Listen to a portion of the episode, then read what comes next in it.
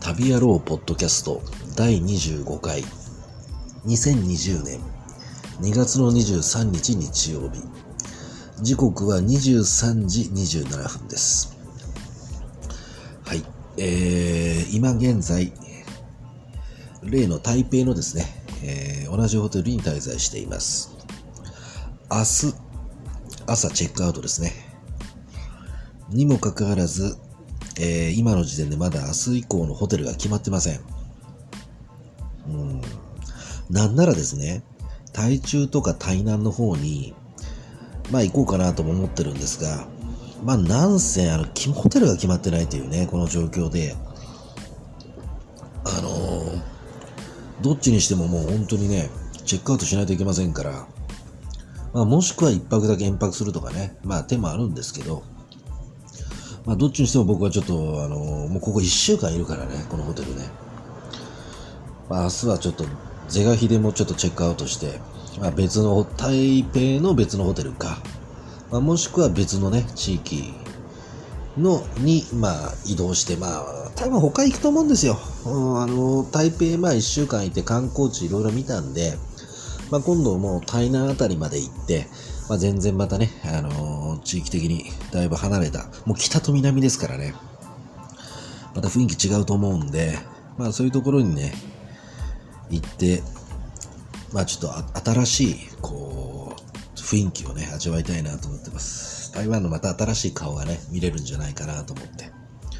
まあ、台湾はとにかく食事が美味しくてね、あの、非常に僕はもう気に入ってます。うん。台湾人の人々も優しいしね。もう日本人には本当に水が合うと思います。あと海外旅行初心者にもあの向いてますよね。台湾はね。特に日本、まあ日本人の海外旅行初心者。まず台湾なんていうのはもう最高にいいですよね。で、まあ、とにかく明日以降のね、ホテルを探さないとしょうがないんですね。まあ、実はもう3、4時間ぐらいずっと調べてたんですけど、まあ決まらないんですよね。うーん。まあちょっと引き続き、この録音終わったらね、あの、どっちにしてもホテル決まん、決めないと、どうにもなんないですよね、明日ね。うん。でね、あの、今日はですね、昼間足つぼマッサージに来まして、それで、まあその後夜市なんか行ったりもしましたけど、足つぼマッサージはあの YouTube にも乗っかってる同じマッサージ屋さんに再度行ってきました。まあ、なかなかね、あのー、ほんとさすが日本人のレビュー、評判がいいだけなことあってですね、まあ、非常にいいクオリティの高い足つぼマッサージ屋さんですよね。オーナーさんがね、あの日本語ペラペラなんですね。日本人の方なのかな？もう本当にネイティブですよね。はい。今日少しお話しさせていただいて、なかなかね、あの、キリッとした感じのね、あの、オーナーさんでした。うん。もうマッサージは最高でしたね。今日は少し若い方がね、マッサージしてくださったんですけど、それでもね、やっぱ気持ちよかったなぁ。足つぼマッサージって日本でなかなか受けない、受けたことないけどね、僕。そもそも足つぼマッサージって日本にあんまりないですよね。クイックマッサージみたいなの結構あるけどね。足つぼマッサージって日本でちょっとそうそう見ないよね。と思うんですが。はい。まあ、そんな感じでですね。あとあの、外出すると、もうね、台湾は9割ぐらい、9割ぐらいの人がもうマスクしてますね。でね、もうね、薬局からね、コンビニ、もうどこに行ってもマスクは売り切れて買えません。もう在庫不足ですね。もうね、この1週間で僕はね、薬局だとかコンビニ見るたびに入っては、必ず聞くのはマスクありますかだからこれ冗談ではなくて、この1週間30店舗、40店舗ぐらいのお店にマスクありますかって聞き歩いてますね。必ず見つけると、あ、薬局だと思うとすぐパッと行って、マスクありますか？でね、どこも、あの、売り切れで買えないですね、マスクは。もうない。うん。だからもう僕がもう30店舗、40店舗行ってる僕がね、あの、もう言ってる、言ってますから、それも間違いないです。もう売り切れ絶対買えない。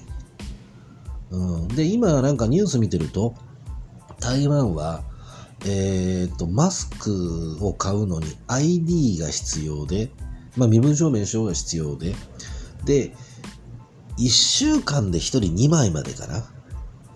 なんだ、1日で1人2枚までかな。確か1週間でね、えっ、ー、と、7日間で1人2枚までしか確かマスクは買えなかったんだと思いますね。はい。で、しかも、その、政府がね、あの、一応なんか配給してるというか、なんか、あの、マスクが、そのどこで売ってるかみたいなその地図みたいのがなんか公開されてってことなんですけど僕それねなんか調べたんだけどね全然わかんなくてうんすごいですよね。でね、どこにでも売ってるわけじゃないみたいですよ。ちゃんとその売ってる場所っていうのがあって、しかもね、朝の9時にもう行かないともう買えないみたいですね。うん。やっぱ1日数に限りがあるので、もうずっとほら売ってるわけじゃないから、もうそれも売り切れたらもう終わり。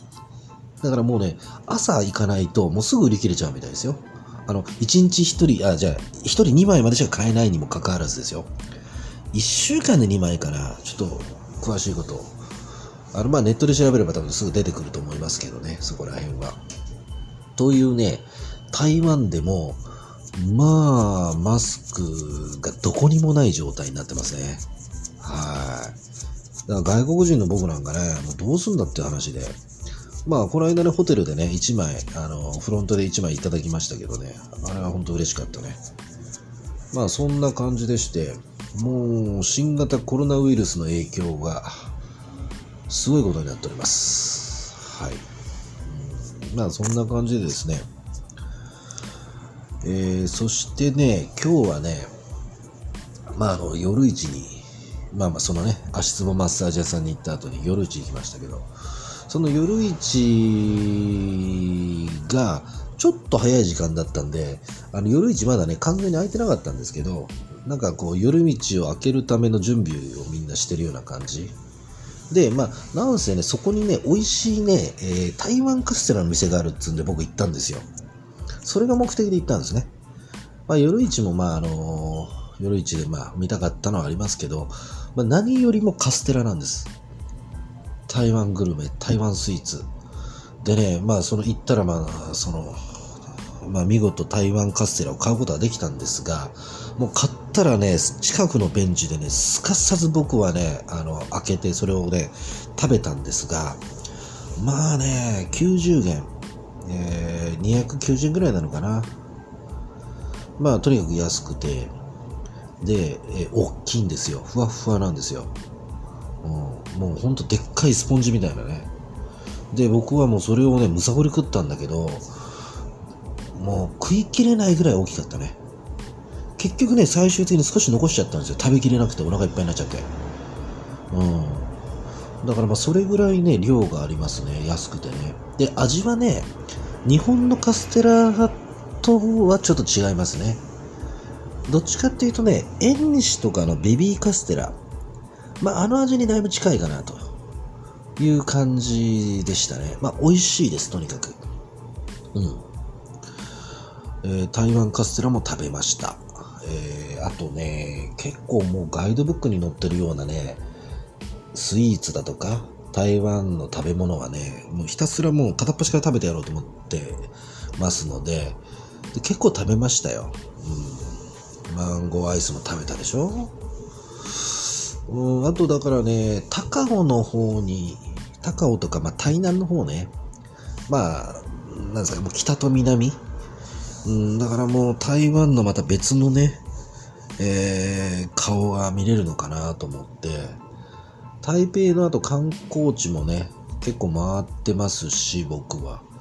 だからまあちょうど1週間という霧のいいところで、まあ明日、南の方にね、うん、行ってですね、さらにですね、北と南でですね、台湾のですね、また別の顔を見て、まあ、台湾を満喫するっていうのも一つ手かなと思ってますね。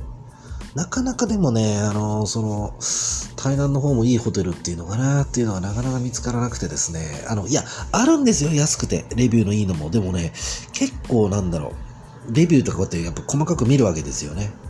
うん。でもね、なかなかやっぱりいい評価もあれば悪い評価もあるでしょだからそういうのをずっと迷ってるとね、あっという間に時間経っちゃうんですね、あれね。本当に。結構細かくチェックしすぎてますからね、僕の場合ね。